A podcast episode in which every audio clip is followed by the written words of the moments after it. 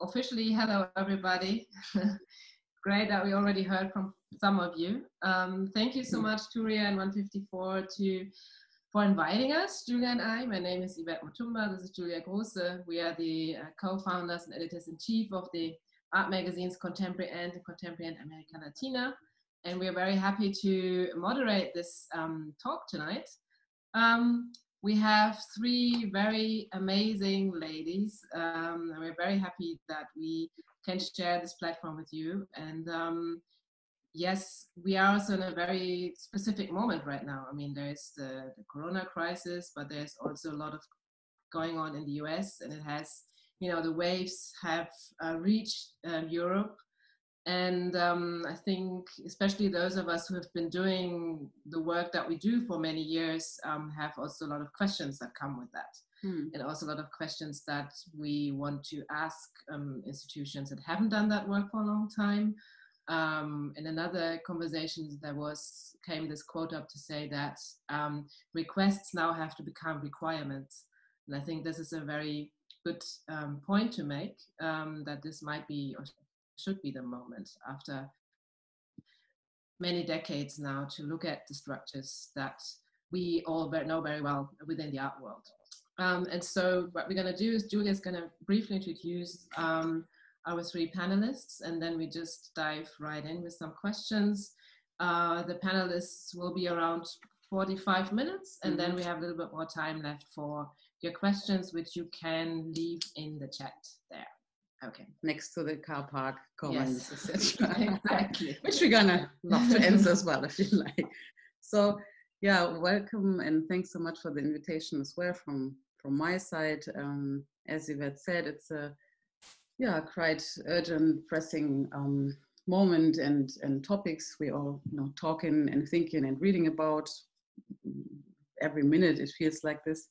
And um, this evening's topic is the question how to challenge institutions to break their exclusive structures. And in a way, this is not a new question to us because we've been asking these questions, the institutions, for years. And in a way, um, maybe it's now, or maybe it is a good moment to say, okay, um, this is a different moment uh, from maybe, I don't know, the last years um, or from three, four years ago. Maybe um, we can't go back in time, which would you know, or can't go back, which would be um, amazing. Maybe things are uh, finally changing and uh, sustainable changes will um, maybe um, maybe start now. So this is what we want to discuss with you, ladies. So first of all, I'm going to introduce um, um, our three panelists uh, in alphabetical order. I start with um, Sepake uh, Angiama is uh, the artistic director of the Institute for International Visual Art, INIVA, in uh, London.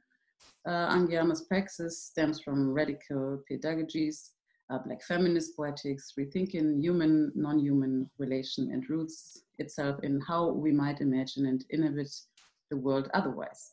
Uh, previously, she was the co-curator of the third um, Chicago Architecture Biennial and uh, head of education at Documenta 14 and Manifesta European Biennial of International Art.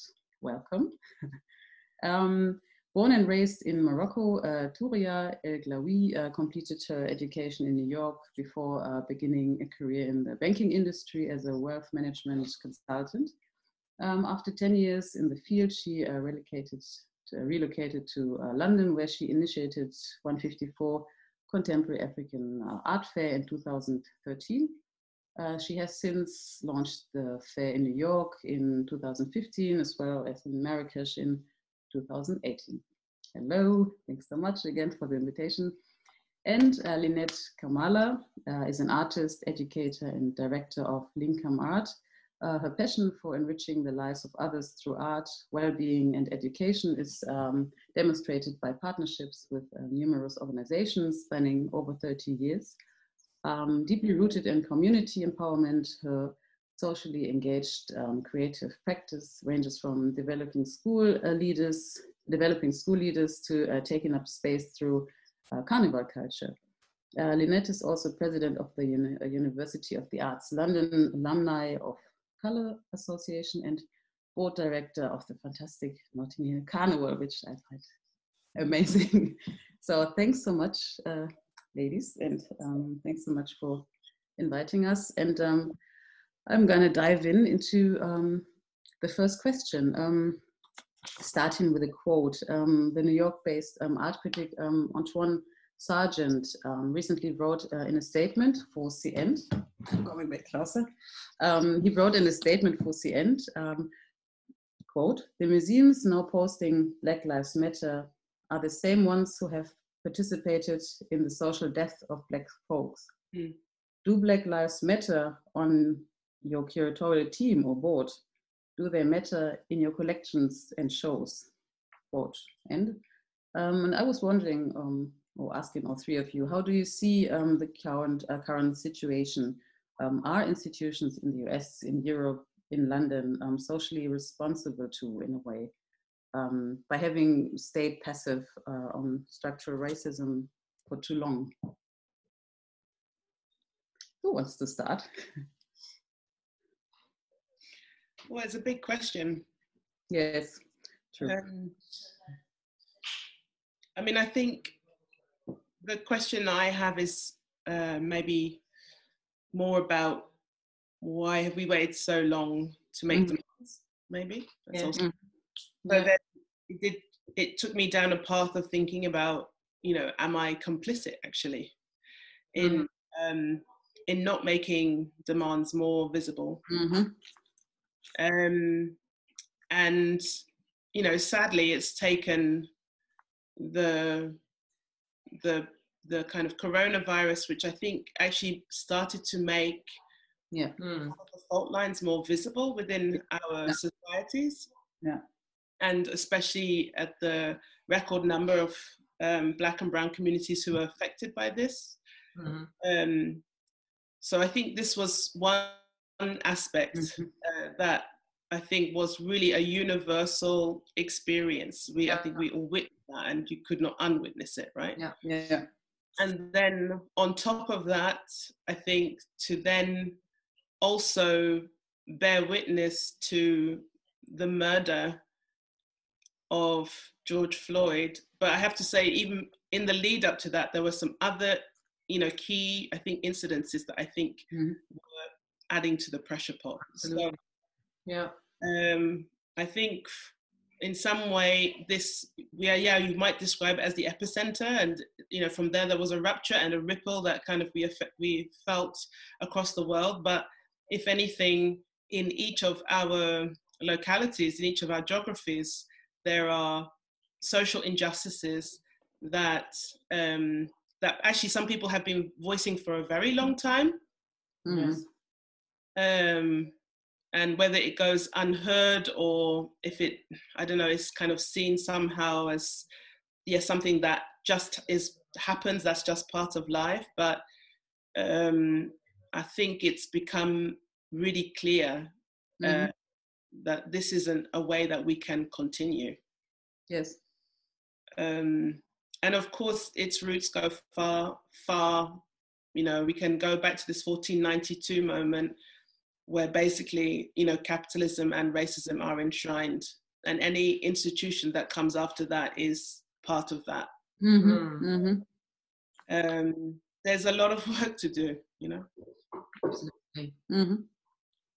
Lynette, maybe you want to read uh, about those numbers, um, and I think that was a talk maybe you know during one of the scandal of the Whitney Biennale in in in New York. Um, and uh, I think they had done, I think the American Association Museum um, organization a survey already at that time, which was I think two years ago, mm-hmm. uh, and um, the numbers were four percent um, of African American in um, you know curators administrate uh, you know high administrators uh, educators you know in museums um, mm-hmm. um. And those questions were raised and i mean for me who started this fair with this mission of inclusion you know of artists uh, from uh, the african continent or the you know the african diaspora this is a you know things that we've seen um, coming up quite often um, now maybe the difference i think uh, with what's happening right now what Sepake said is that there's definitely um, a demand for action rather than you know just mm-hmm. uh, um, and I think this is maybe the, the the real difference because those topics, you know, we've heard, we've seen already, like at least during my life of 154 uh, they they came about several times you know and we're still dealing with the same request so now it's no more a request it's an action. Yes, yes. absolutely. Yeah. Mm. yeah. Um, i would like to say certainly you know there's without a doubt a sense of urgency now i think mm-hmm. all the things that have been mentioned around the current covid-19 the fact that people have been in a way forced to be still to notice this is as we've said before this isn't new we know this mm. um, but there's something different about the fact that so many people and of course we have technology as well that's made a big difference as well to things mm. but um, if we talk about institutions one of the, the areas that clearly i've done a lot and, and the with is in the education institutions particularly with the british system um, and we can go right back. I mean, I'm, I'm a child of Jamaican immigrants. I was born in the United Kingdom. I grew up in the 1970s. You know, so I say that because on the one hand, there has been significant change and progress from just what I experienced as a child and, and people, you know, generations before. But in, in saying that, there's also uh, this feeling that here we go again in terms of this also, in a way, for me, doesn't quite feel feel new, if that makes sense. So, you know, thinking back to seminal texts such as uh, Bernard Coard's uh, How the West Indian Child Has Made Education is Subnormal in the British school system, for example, that was back in the 1960s. You know, and if you look at what was being spoken about then, and mm. what and that was sort of with the educational institution for yes. particularly focused on black children. Um, and I will say a bit more later on, but that's the thing about why is it that we keep going back over the same thing. So I'm mm-hmm. particularly interested in what's being said that, you know, it's not a moment, it's a movement and really the momentum and the, the mm-hmm. opportunity to do things very different.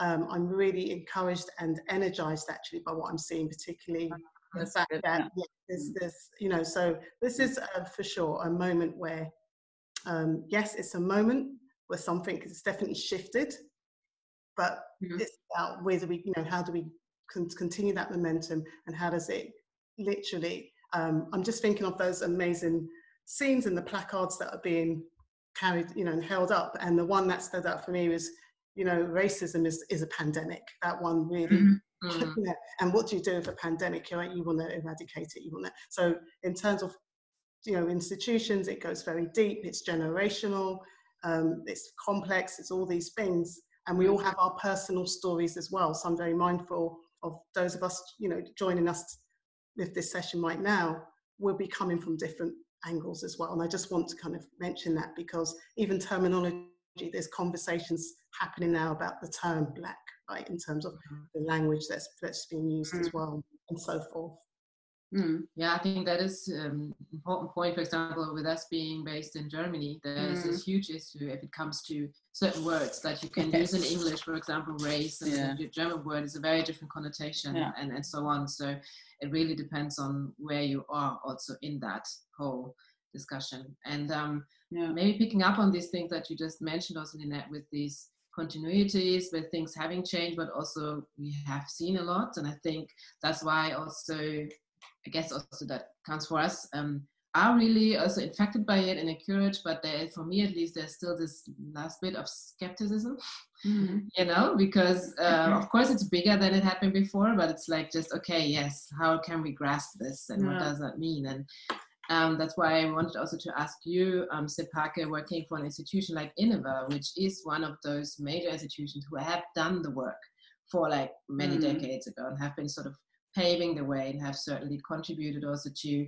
changing certain narratives by just saying we are building our own institution. It's not even about, you know, going into those structures of other institutions, but just doing that. Um, and uh, mm-hmm. now it's, you know, would be really interesting to hear what that means to you in the sense of apart from maybe all sorts of people now suddenly asking you for statements or things like that but also as someone who's worked in, intensively in, in education so you have also not only that sense of being the leader of an institution but also know how important education is if it comes to these um, questions mm.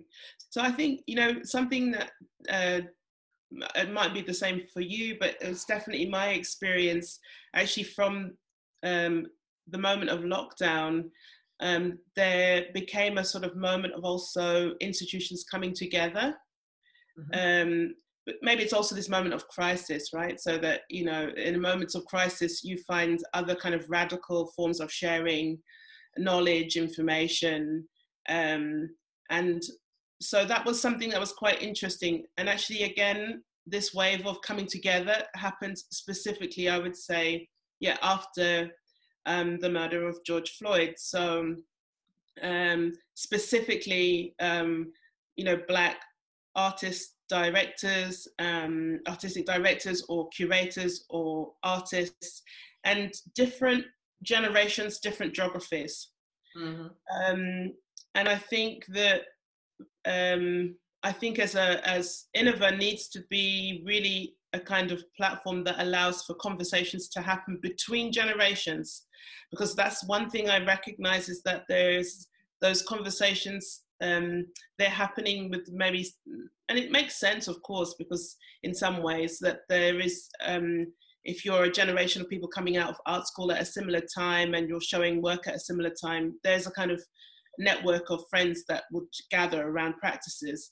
Mm-hmm. Um, I know that there is uh, also, I'd say, between yeah different generations, there has been a there's been some frustration that there should be more help from the older generations because they've already been through it and how could they support mm-hmm. in some ways there's been some of those conversations going on so um, partly i think it's important to allow those conversations to happen uh, in terms of it's if the result of those conversations is that um, people decide that they need their own space that's something that's important to allow to flourish. Iniva cannot be the only space. Um, i think its importance for me is really about being a place which has an archive and a collection that shows there is a history to the practices that are um, emergent and shows that there are also um, there's a continuum of a dialogue that can happen between. So that's something i think that's that's really important. Also to say that about opacity is something i found is really important as well which is that um yeah one artist came to me and said you know um myself and a number of other, other black artists are being approached by different institutions to be part of their panels and their discussions and we mm-hmm. really think that Iniva needs to be the one to make this this discussion mm-hmm.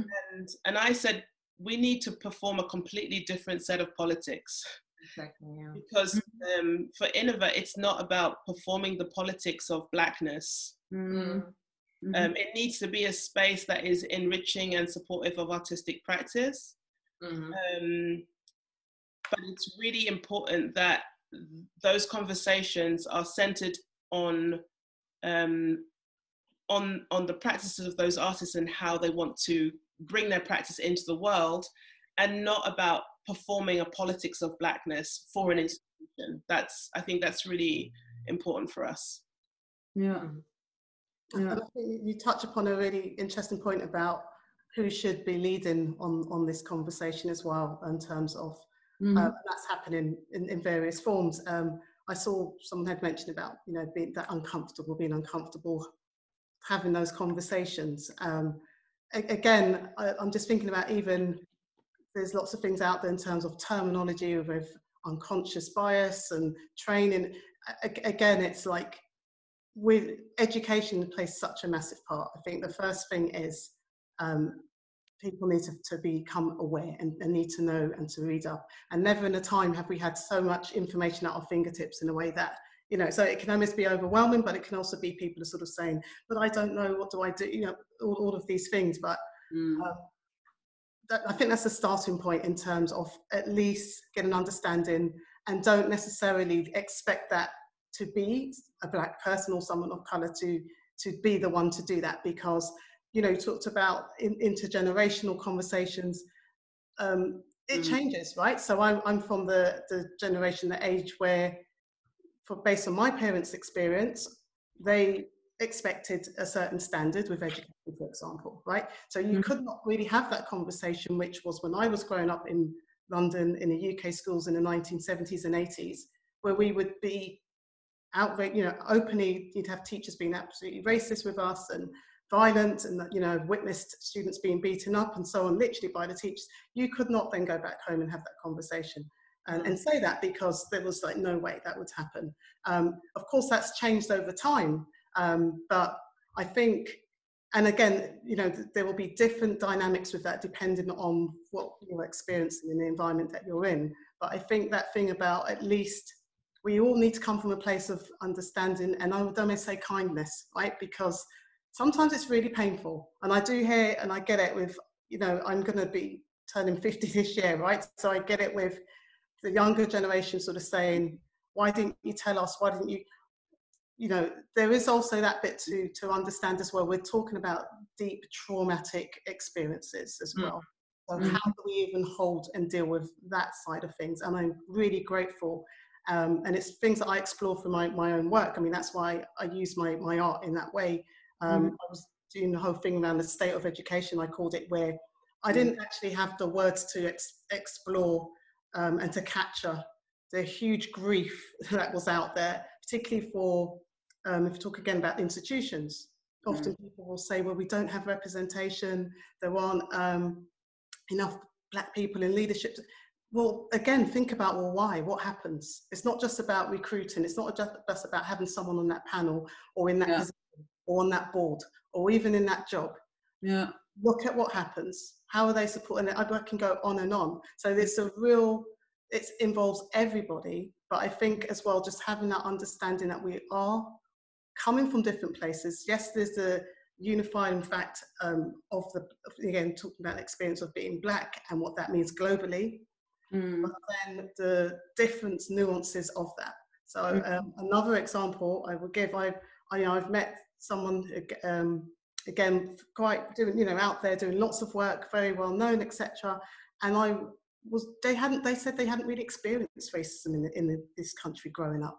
I was really shocked. I was like, wow, you know, someone had said that, and that just was not their reality. It's it's a rare thing to say, right? But there, there was that too. So um, I just think, in terms of while we're having these conversations, to also bear in mind the human, emotional, you know, that that deep rooted element as well, um, and that it goes. It's not just in the present. It's you know, there's trauma sits within the body, right? So there's stuff that we might not even be aware of that will be stirred up as well, and that will be brought up when we're having these conversations. And I just feel that when you know we've all been busy and people are ringing and, and absolutely you know we're seeing our colleagues and friends on the tv and new people we've been doing this for we've been just talking about this we've been doing this work for a very long time. Um, so it is a little bit in a way overwhelming as i say but um, how do we support each other? How do we go forward with this? Um, because as i said it's it's deep challenging uncomfortable hard work, which can play a big toll, will take a big toll on, on people's mental health and well-being for sure. Mm-hmm. Mm-hmm. Yeah, thanks so much. Um, I think one aspect, you know, you both talked about um, this generational aspect and a big hope which we have as well, you know, by working with young young people uh, at Contemporary and the young generation, you know, we have such big hopes and um, in in you know these uh, the next generations growing up um, um, you know how their approach is maybe so different from our approach already how they think about um, um, the world even ideas of racism etc and um, this is yeah we have really big hope hope in the youngsters. And um, i was wondering coming back to the question how to challenge institutions to break the exclusive structures um, you know, very often the argument um, of institutions when you ask why is your staff so not diverse, you know, why is it so white? Where, where are the non-white um, um, um, team members in, in, your, in your structure?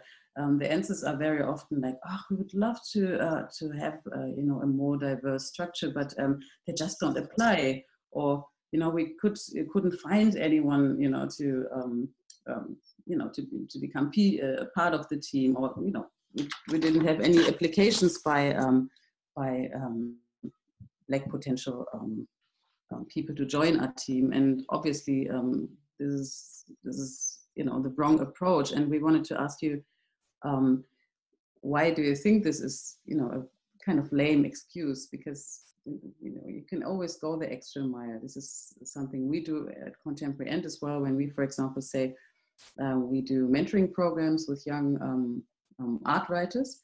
For example, uh, we did or we do the current one in in Egypt, and um, we want to invite young writers from Egypt who not necessarily have to write the texts um, for us in English, but in Arabic. If, for example, education-wise, they didn't attend an international school and learned English, yeah. And that's why we thought, no, you know, we don't want to have the usual suspect English-speaking international um, educated um, young writers, but writers who uh, feel more comfortable to, to, to write in Arabic. And that was an extra mile. It took us more emails, more phone calls, more you know, we had to dig deeper within our network to to um, to find these um, um, potential um, youngsters to to apply. But we found them in the end. So the question is, what do you think?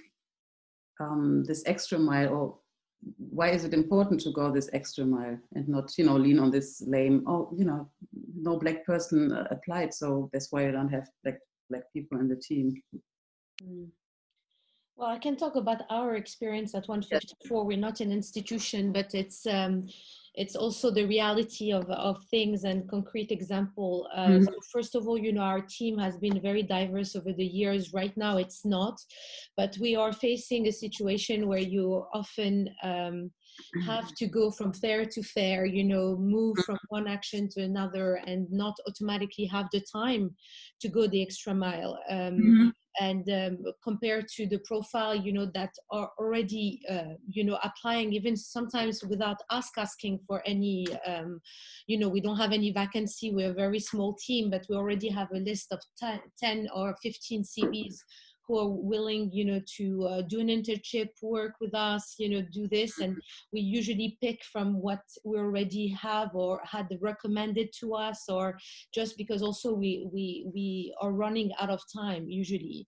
Um, mm. now it is it's, it's easy to say and we all know for example the extra times would mean you know to get more people from the continent. We obviously focus on africa and the african diaspora you know so for us you know the right fit would be somebody who's you know completely into this world you know uh, in terms of art culture etc but uh, there's different you know also limitation in terms of and maybe you know you said the extra mile but the visa issues are one mile that we have to yeah, face you know.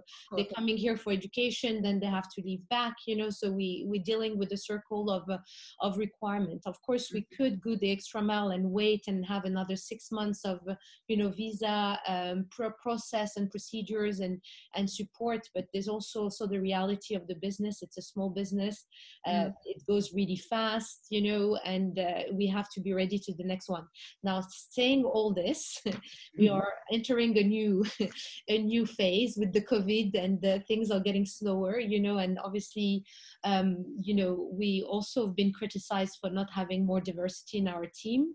And uh, in our case, is not having men in our team as well. We're a team of just girls, you know, so in terms of being diverse, uh, um, uh, we have to go the extra mile on that one too.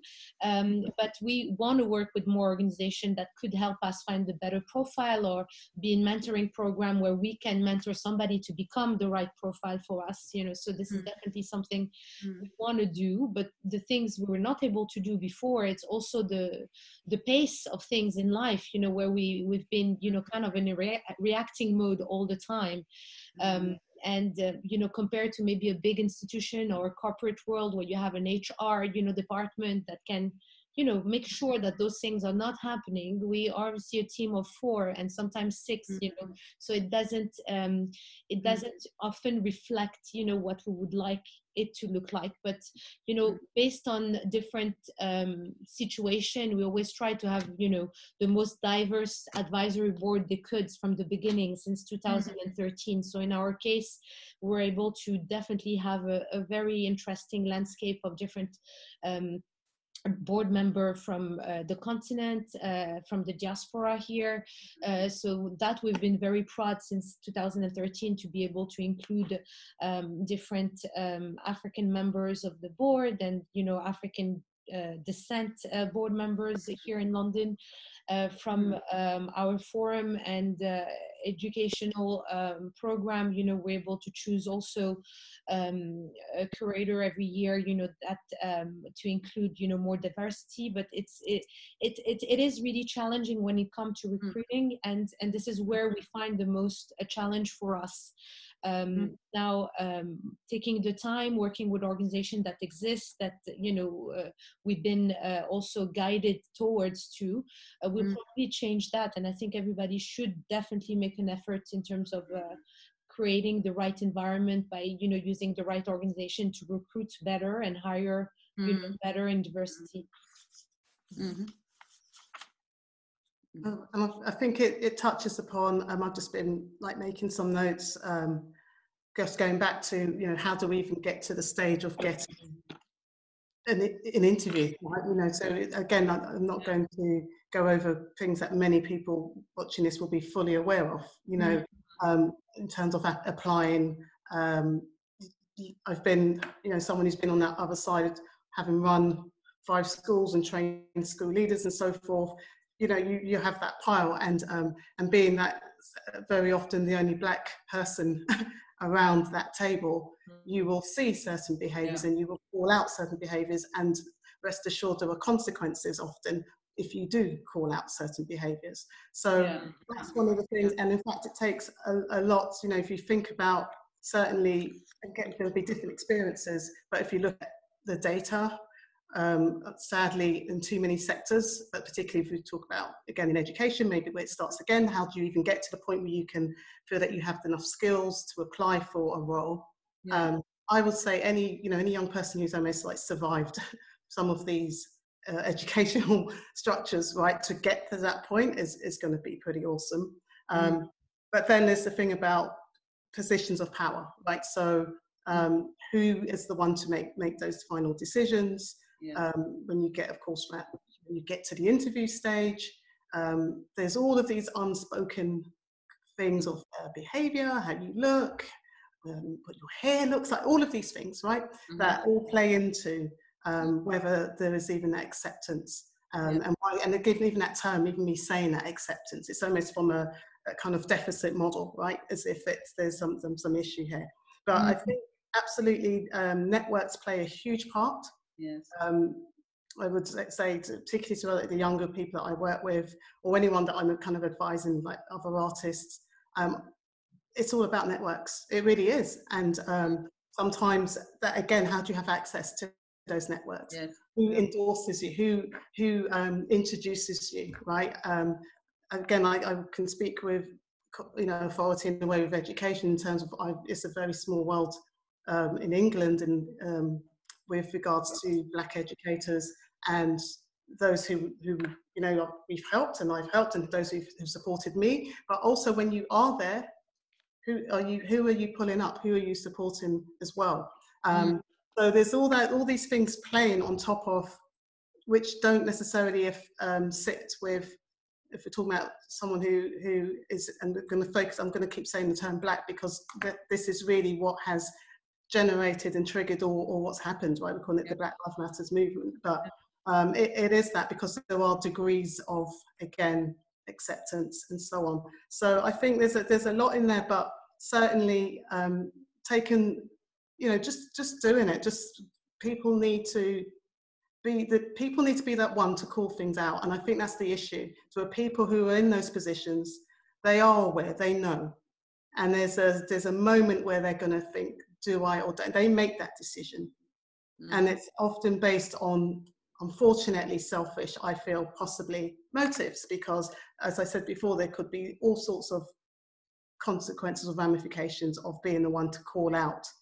Mm-hmm. Um, let's just call, you know, discrimination, racism, or whatever, just, but being bold enough and courageous enough, that's what's going to need to start happening. And it's going to need to be done by those who are sitting with, in those positions um, and that's what I feel is quite, as I said, a real shift, and certainly in my lifetime, is I'm seeing more. I've never seen, for example, so many white people and young white people be at the forefront of this um, yeah. in terms of they are saying they're speaking up, and I think that's really helpful actually yeah. because for many of, of um, as I said before, the younger not just it's not an age thing actually. You know people mm. are tired as well and sometimes when you're tired you need to be supported and, and carried. So um, there's lots of things around entry points who, who provides access um, and the pressures once you are there you know not to mess up and not to you know to get it right because otherwise oh my goodness. And it is you know this is what also is held against people right? If someone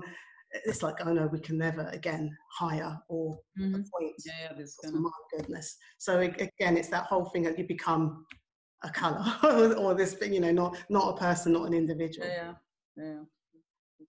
A, a um, yeah. yeah. I mean, I would agree with a lot of that has been said, and I think the issue is is that institutions are still working with a rhetoric of diversity and inclusion, as opposed yeah. to thinking through if we recognize, you know, racism in terms of it's a it's a bias, right? So um, we have to we have to then actively work against it. So you have to think through anti-racism and equity or equality, right? So it's not, it's, and the language, even the language of diversity and inclusion is, is, is like sort of, it's a accept, like you mentioned, um, Lynette, the word accepting, like who is accepting whom? Yeah.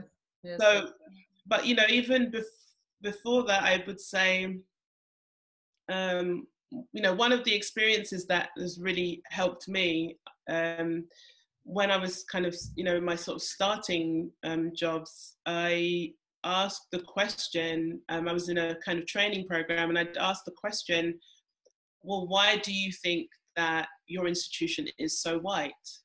And I wasn't asking it to be provocative. I just wanted to understand. Oh yes. How, did it, how is it? How is it that way when we're in London? You know, like one of the most diverse cities in the world. Yes. And um, the person, uh, the head of education actually was really honest and she said, um, because, you know, when you're white, you um, employ someone who not only looks like you, but sounds like you. Mm-hmm. So we're also now touching on a question of class. She was honest, and I was really wow. appreciative yeah. for the brutality of the honesty. Wow. Is that then that's why you get this kind of you know homogenous groups of people who look and sound the same yeah. um, so but what does that do in terms of culture that means you're also going to um, if you if it, if there is a kind of dominant sense of what should be within institutions and um, we have to admit we're you know operating within systems of white supremacy mm-hmm. so you know what is the result of that yes mm. um, the result of that is that when you think, oh, okay, yeah, we need to be more diverse, and then you act in this kind of actually in a kind of um, um, in a way of thinking of through tokenism, and that's also not helpful. Of course. So it's it's a it's not just a shift in um, you know institutional practice. It's a shift in our minds. There's a big shift that needs to be made, and that's not just for um, you know, white directors, it's also for black directors. I mean, myself personally, I was never educated by a black teacher. I've never had a black uh, teacher, mm. not in my um, nursery, my primary, my secondary, my university education. I, I never had a black teacher. So, um, what does it mean? There is an, it means there's an element of self-education when you want mm-hmm. to look outside the confines mm-hmm. of your own education then you have to search for it yourself. Yeah. And you know, and that is a lifelong process of you know yeah. unlearning a lot of the things that um, you un- you understand about yourself in some ways. It might mean listening to your mother a bit more than you would like to admit. Um, it's like you know, it's about understanding the, our kind of culture of um, yeah of of maybe i'm thinking much more i guess more about hybridity so it's like about the fact that you know you might have like home cultures mm. so you know the way that you operate and act with your family and within your home. And then you have like uh, this other culture that you, you know just within maybe the workspace the professional space. Um, and i sort of think you know how do we reconcile these two cultures? How do we and it's really i mean for me i'm also mixed heritage so you know sometimes when my mum would say she's jamaican and she would say oh you know we don't do that she's talking about the jamaican people. Yes, she's not talking about my dad's side is the nigerians that you know we don't do that. That's another side. So it's like complexity you know we have to deal with. And um and sometimes i think um uh within the kind of let's say because really to come back to this point of like okay so then what do we need to sort of shift within our practices we need to understand that within the institution itself we don't have all of the answers. So for example when you are um, if you're if you really are truly wanting to make a shift within your organization it's not just about recruitment processes it's also about the ongoing care and infrastructure of infrastructure of care and support that is needed in order to sustain change within your organization. Yeah. because as we know we're creatures of habit. So we will stick to what we know but we need to if we're going to stay within you know the trouble if we're going to move with the feeling of un- um feeling uncomfortable or you know we have to it, we need to work on it. It's not something that just is going to come to us naturally. No yeah absolutely. And um yeah i mean there's so many things um we could obviously expand on, but um, we already need to come to our final question before we open up. And I would I would just like to kind of pick up on certain things that you said and sense of um, what that means in the younger generation, but also you know coming back to our question how we can challenge the institutions. I mean, Sepake, you already mentioned certain things, but also in a way, for example, the other day we were in a group Zoom with um, black artists that are based here in Berlin, and we were talking about the concrete, like requests not by requirements that we would, you know, yeah. actions yeah. that should be implemented. So we can be very clear that it has to be about that, and also at the university where we are teaching, for example, we had this discussion where we said actually. Uh, we were not interested in putting out a statement before mm. we don't know what we're actually going to do.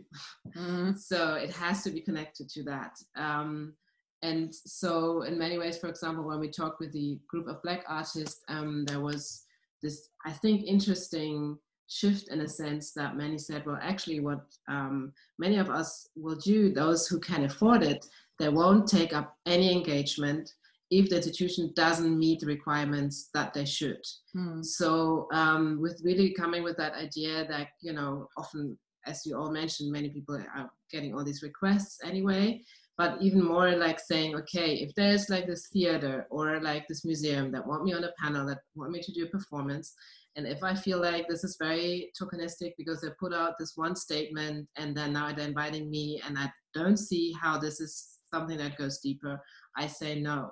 So it didn't it, it even went so far that this idea came up to build a fund for those artists who can't afford to say no yeah. so that they can say no uh, so that they get then through that fund uh, the means support, that they yeah. can the support that they can survive. So I was just wondering whether there is something um, that's the question to all three of you that is maybe uh, close to your heart or that where you feel like now is the moment to really say this is what should happen uh, or this is what um, we or the people I work with um, should ask for or yeah. Yes. I suppose Restructuring of resources. Sorry. Sorry. Oh, that's it. A restructuring of resources. Yes. yes. Yeah. Mm. Absolutely. Mm.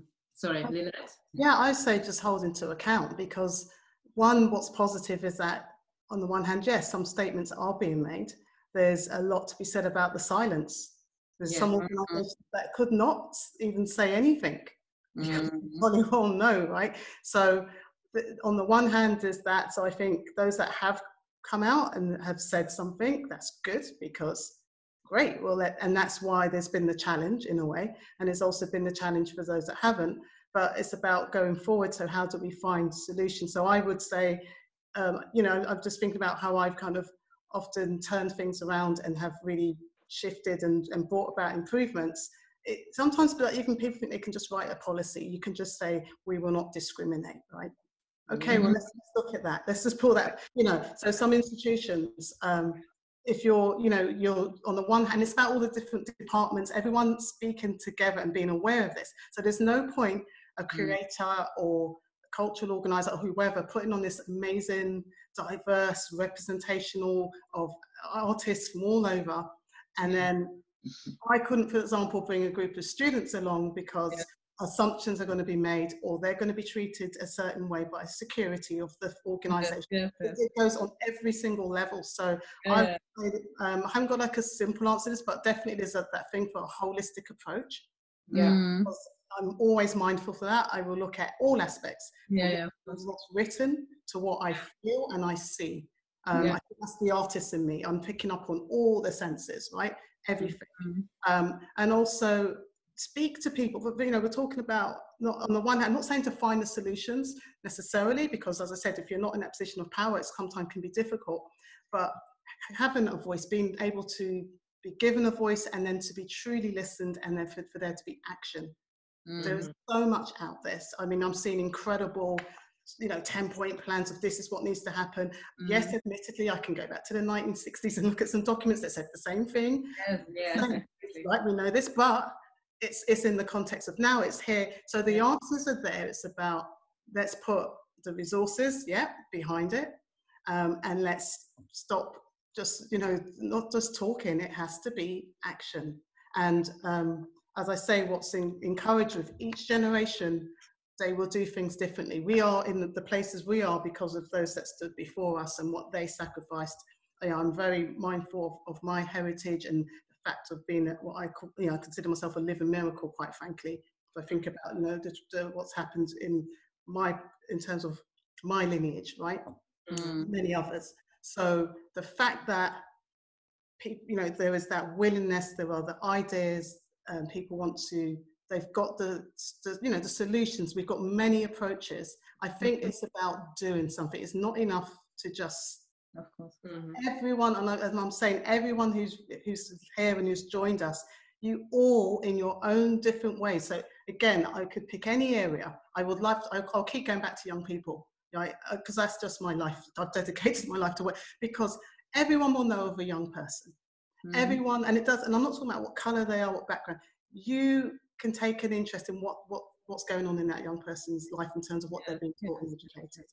Absolutely. Yeah, and and you will have a way of you know helping and uh, being alert and, and giving them a voice because as I said, sometimes they won't have that voice. So it's about each of us um, being able to uh, do what we can and also you know what i loved as well i saw there's been like so many beautiful things on instagram where people have said we all have different parts to play some of us are going on marches some of us are writing letters some of us are um, resting. you know, some of us are, and so forth. It's amazing, yeah. right? But we all do. So there isn't, as you know, we. I, I, know what you're saying with the question, but there isn't, of course, we know this one answer. But no, I think was not, was, was to sum up, it would be like action. It is like I'm not wait, you know, tired of waiting. yes. What I wanted to say is that compared to the journey, you know, we started in 2013, there's been some positive changes as well. And I think Europe has definitely been, you know, uh, definitely leading the way compared to the US in terms of inclusion, in terms of, you know, institutions um, taking a step in including even Black content, you know, into their collection. Um, mm-hmm. Too late, not enough, but there's been, you know, some, uh, some positive action taking by by, some institutions. Um, mm-hmm. now, there's definitely, you know, this whole thing about the statement, you know, uh, some did it, some didn't do it, you know, and I think, as Lynette said, what is important is being able to do your actions, you know, and to make sure that they actually are continuous and, you know, are happening. So for us, you know, to be fair, um, um, the sum of the statements, you know, uh, that uh, we've seen that fitted with us, you know, already because championing the includes, you know, championing uh, black content in the art market, you know, we've been trying to do that since 2000 2013 you know sometimes very successfully mm-hmm. sometimes less but doing what we are doing. And since 2013 we've been seeing you know progress. Uh, so it is also important to to to mention not enough not fast enough and there's definitely a long journey to go. Um, but what i would say is the continuity is very important. So we've seen a lot of art fairs you know trying to um, include you know um, african focus. And i remember uh, Yvette, um, Yvette and Julia that you were part of this, you know, curating in 2016, um, and that helped enormously, you know, at the Armory show for the galleries you were able to include, you know, for that particular uh, mm-hmm. year. Um, but again, it was a one-off, you know, yeah. so it's all about not being one-offs, but rather, you know, the continuity that is, you know, very important, um, mm-hmm. and even in those actions. So even for us, you know, we might not have those discussions all the time, but I think our commitment is to have them uh, regularly you know uh, as much as we can because this is a topic that we cannot let go. But now again when i think about it we have raised those questions since 2013 in our educational program as well. Um, was it enough you know to do once a year a talk about this? Maybe we should do more you know over the year and it should be mm-hmm. included you know on a regular um, on a regular basis. But i definitely think the continuity of all our action yeah. is what will make the difference. Is like making sure that it's not um, you know temporary uh, movement. And they always tell me about african art the same way. Like is it you know a bubble is going to burst and nobody's going to care? And the truth is like everybody needs to care and for a very long long time you know in the future. So this is what we're hoping. We're hoping that this is um, um, um, maybe you know some action are being started now but that they're going to be continuing in the future. And uh, those panels are going to last for every institution wanting to have you know artists being part of them etc you know in the future as well. But uh, i mm-hmm. mean I, I needed to say that i've seen you know some progress not enough but definitely uh, towards um, you know some institution trying to include more diversity and obviously we're trying to be as encouraging as possible you know for the future Mm-hmm. Thank you to all of you. So um, uh, I think we should open up to a few questions. Uh, I'm afraid we might not be able to take all questions that came no. in. We would start with a question that was sent in by Sima Itabasa already before we started the talk. So uh, she was the very first question. So, mm-hmm. uh, and so here it goes. a key part of dismantling oppressive structures involves giving up power. How do you think art institutions, particularly those in the West, can begin to give up structures that uphold the West as the hub of the art world? How do you create a, a system that does not require Western perspectives to validate what is or not is not art? Mm. I'll, I'll take one part of that question because I think it's sure. um, so I've been thinking through um, the kind of radical democratic redistribution of power and resources and what that could mean for an institution. Mm-hmm. Um, and so um, I'm sorry, the rain is really falling here, so I'm sorry if it's it's loud in the background. So I'll come closer. It's getting dark, you see. We're so sitting in the dark. um, yes, please. But um, uh, and so for me, I'm really thinking very much about like um, uh, creating like I suppose forums Mm-hmm. Um, and those forums um, have um, you know, resources in order to enact or have um, to influence or shape or do part of the program. Um, and so the difficulty, I think, for any director is that you have you're you have to relinquish some control because you have to allow for um, a generative dialogue um, to, to, to shape part of your program. Mm. whereas, of course, normally, you know, um, I'm not a control freak, but you know, like to select.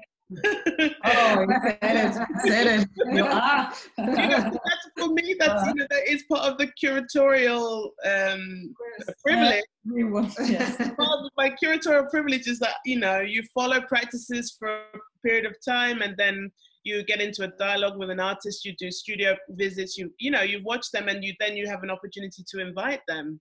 Mm. so what does it mean if um, part of that process is um, in a wider dialogue with with other people you know?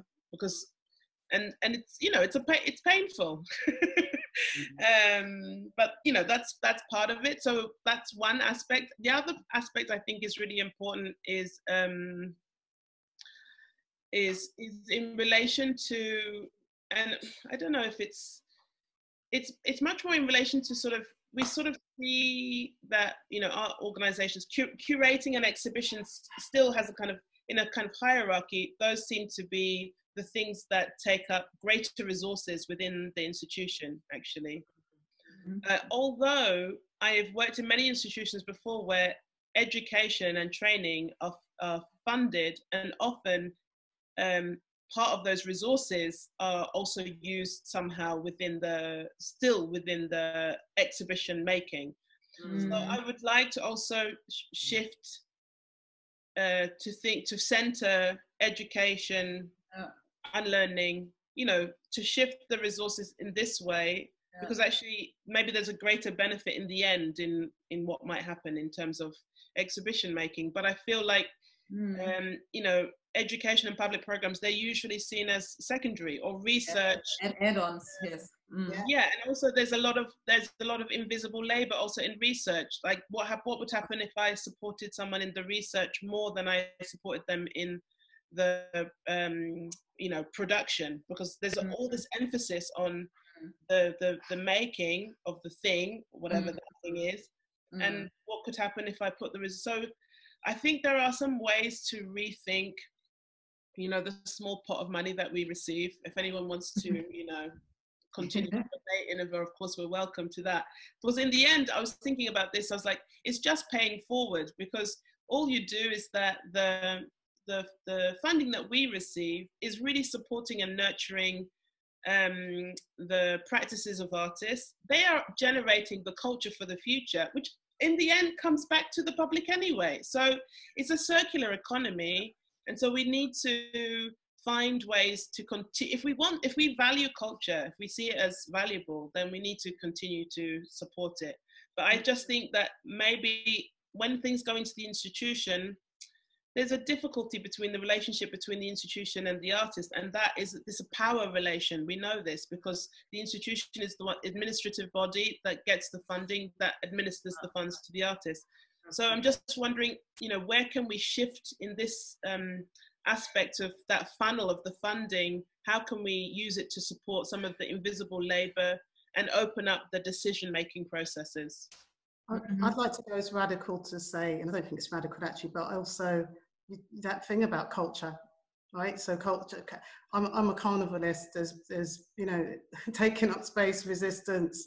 You know, we're not waiting. We don't. We just. It's it's born out of resistance and protest. And so mm. this whole, I find it really fascinating. I move between the two different spaces with my own creative practice, with those that um, I work with, and where I where I take people and, and where I put, put my work, and where I see work that again, it's that whole thing around endorsement.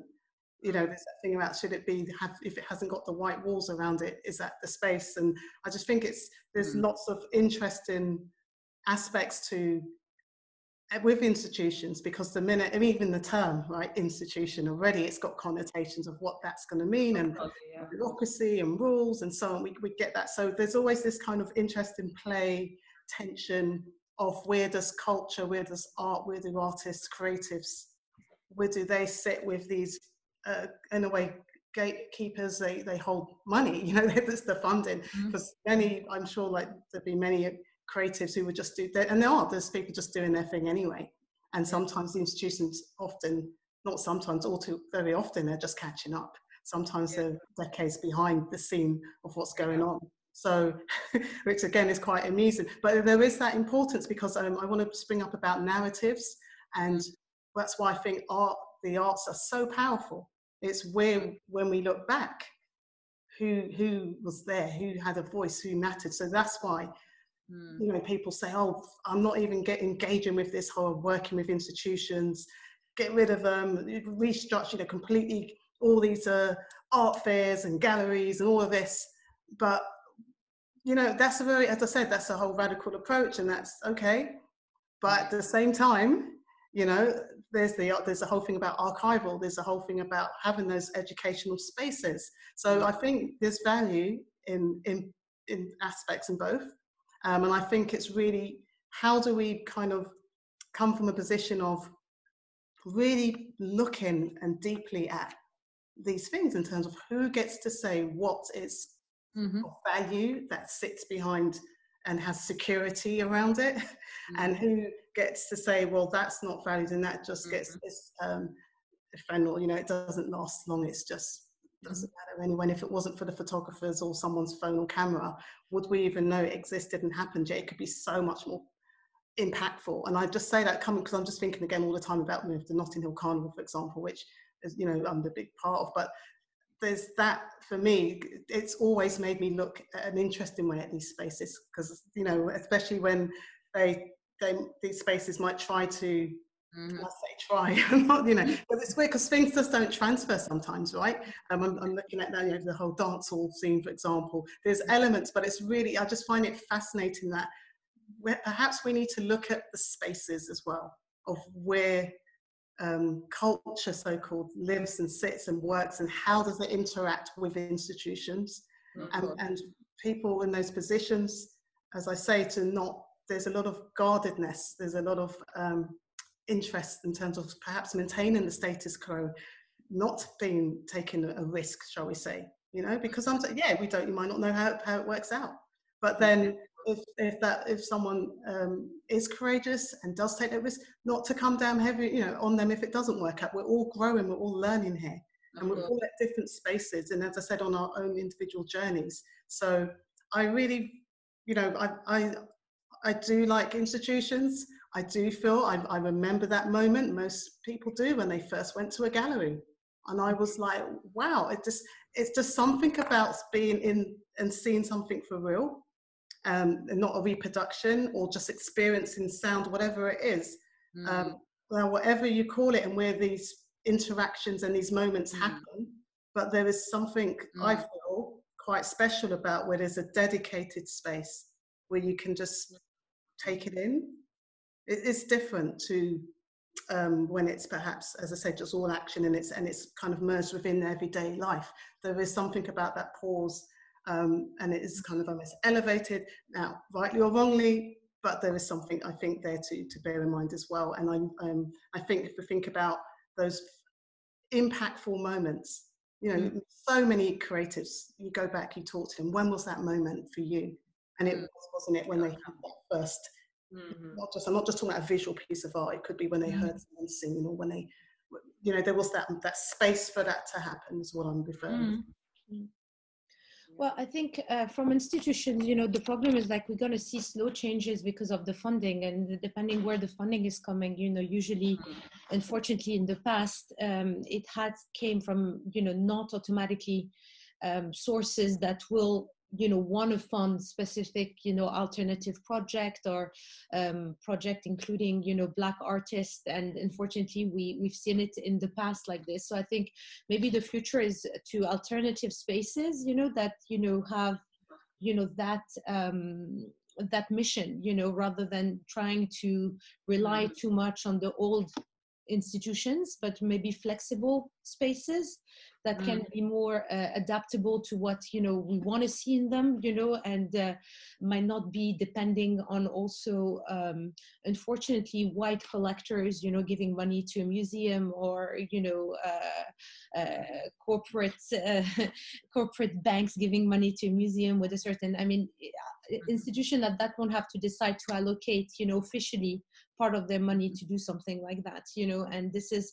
what we will hope we'll see with this movement have started that maybe you know there's going to be funded allocated to to change education to change um, um, you know what we see in exhibitions um, but it, unfortunately i mean this the system is um, I feel really bad because with the fair, you know, people in the beginning when I started it were telling me, you know, why do you think those uh, artists were never included in the, you know, in the narratives? And mm-hmm. and and the truth is that you know it all came to you know playing by the rules as well. You know, so for you know artists or creatives who don't want to play by the art rules as it is today it is also very difficult you know to get them into the right galleries to get them into the right institution because there's a bit of a you know of a circuit that they have to go to to arrive or to achieve a certain visibility so i think mm-hmm. we we have to make sure that they are part of those you know those those games and those rules even if we don't like them because at the end of the day um, mm-hmm. i don't think all is going to change in you know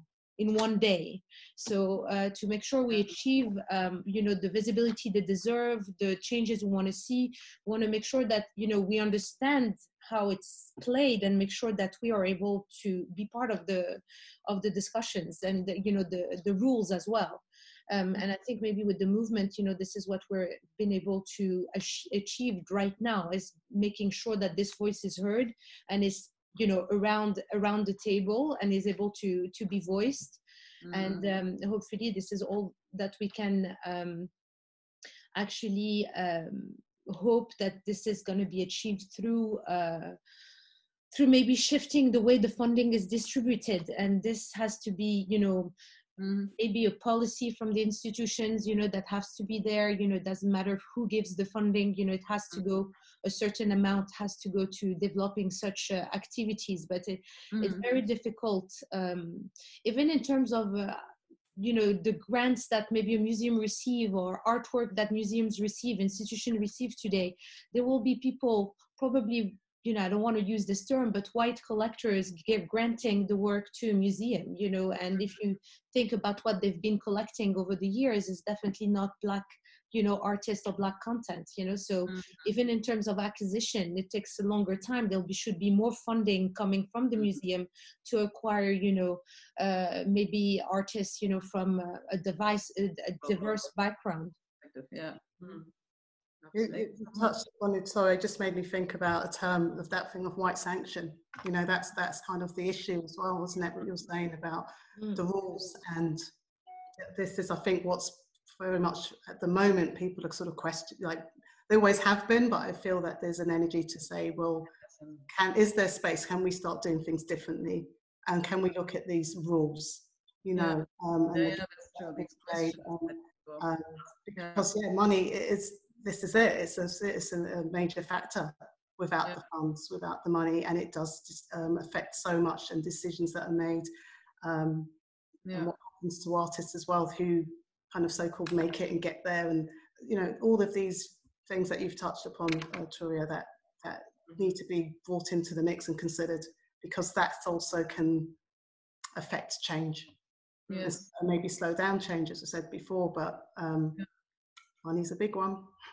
yeah, yeah, yeah, for sure. So we have a last question. Of course, there are many questions, but we oh. ask you a last question um, um, and would love to have it short, you know, as, as, as, as short as possible. So um, um, how can new emerging talents within the arts challenge institutions even at the initial point of an open call? What advice would you give us aside from building a creating spaces for or create for our sorry creatives on our own what advice would you give us aside from building a crea- creative space for our creatives on our own sorry so so i would say first of all unity is a big mm-hmm. thing because um, I, I think if you're if you're talking about creatives as in a group, I, I think that's what the, I don't know if that's the question's referring to rather than just as an, an individual. But mm. with art, there's always been that thing about shock, isn't there? And and I'm not saying to do something outrageous, but but looking back in time, it's really it's really people that kind of did something that was a bit oh my goodness, it shifted people's thinking. It it mm. got them. It, there was something that um, got them to re, to engage with, or it, it made them think differently about something. Mm-hmm. Um, and it was a, there's sometimes a bravery or an authenticity there as well. So mm-hmm. I think there's something about just being who you are, um, because often as I say, if, you, if you're lucky enough to be on this planet long enough, things just come back around anyway. Mm. so, so just keep doing what, you, what you're doing, believe in yourself. And Mm. I say the unity thing because it's not just about, oh, when I, I'm going to get there. And what, what does that mean anyway? Mm. You know, I, I've I've said that with education, I kind of got to the top of the mountain, there was nothing up there, kind of thing. You know, so yeah, I'm really bold. Mhm. Thanks. Thank you. Um, I do think there is a lot to be said about making something happen outside of the institution, Mm. um, because actually that's often the thing that makes institutions look at what's happening. yes. Mm. Yes. So there's a- and there's a lot to be said also of like you know there have being a kind of you know a, um, a collection of people no working together to something and i think that's that's about sort of getting to know your peers and supporting each other and creating that space for each other or holding space for each other but i definitely think you know when i think about um I also wanted to say, like, just um, being bold enough sometimes to um, approach people and institutions, like, Mm. um, and invite people to things. Because I, I think that there is this sense of, like, you know, there are humans working in institutions. So, you know, like, if I get an invitation to something and if I can make it, I'll try and make it, you know? So it's, I just think there's nothing wrong with this, like, Mhm. just like tr- because I think especially in the UK, I, I really feel that there's such a huge hierarchy in conversation. You're the curator who works there, Yeah. or you know, but actually we're also just human. So we need to kind of also I think for you know us working inside institutions, I think it's really important to work out how we can open up our door and even just make space for for the unexpected to happen. You know, so Mm. that's Mm. also something maybe in a, in a restructuring. You know, maybe I sort of take half a day and I say there's no meetings, but that's for a moment for people to s- sort of call or to come Mm. or whatever. So I think you know, there's we need to kind of, you know, um, yeah, just I just think that this is a really important moment for us not to, you know, we're all in our houses. Do you know what I mean? Like we're all like doing these conversations right now in the places that we live. You know, so my institution is in Peckham, so Yes. you're not, you're not, uh, you know, there's no. Do you know? What I'm, I'm just trying to. Yeah, it's, yeah, yeah, we know what you mean. If Yeah. you're going to area drop, I've got to put Harlesden in there. Sorry, you know, Kilburn. I was like South East London, I like put it in at the end. You know. But- Anyway. but, yeah. Um, I was just going to say just very quickly, there's access though, right? So I think that people are doing that, but it's about how can the, how can you get them to look through all the traffic and to pay attention to someone perhaps who doesn't have the blue tick, who doesn't have all, you know, it's that it's that visibility thing. It is a challenge, and I'm not sure, but maybe it is that like put some time in their diaries where they they seek out those that aren't maybe have aren't amplified enough. Their voices aren't amplified, but they are pretty amazing. There's so many people out there like that, and not to be so lazy. Mhm. Thank you so much.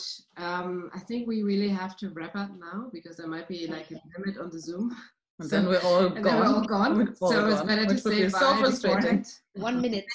thank you, thank you so much, Yeah, that was everyone. great. Um, it was a very great conversation. I Yes. really, really Yeah, thanks for the invitation, and thanks for all the people that are like stayed with us. Yes, thank you exactly. So really great. Yeah. Sending the recording to everyone, the people who registered and the people on our Oh, look at all the thank yous. This is so amazing. Thank you. Yeah. So, oh, look at them. Oh, thank you for your great work that you do, and Yeah. we, you know, we just Keep on. continue. Yeah. yeah, I'm looking forward to Keep the. on doing the great work. Exactly. Yeah. Whenever that is, maybe live next year. Hopefully earlier, but Exactly. we'll see Yeah. each other. Okay. Okay. Have a good So, evening. Bye. Have a good Bye. evening. Bye. Bye. Bye, everyone. Bye.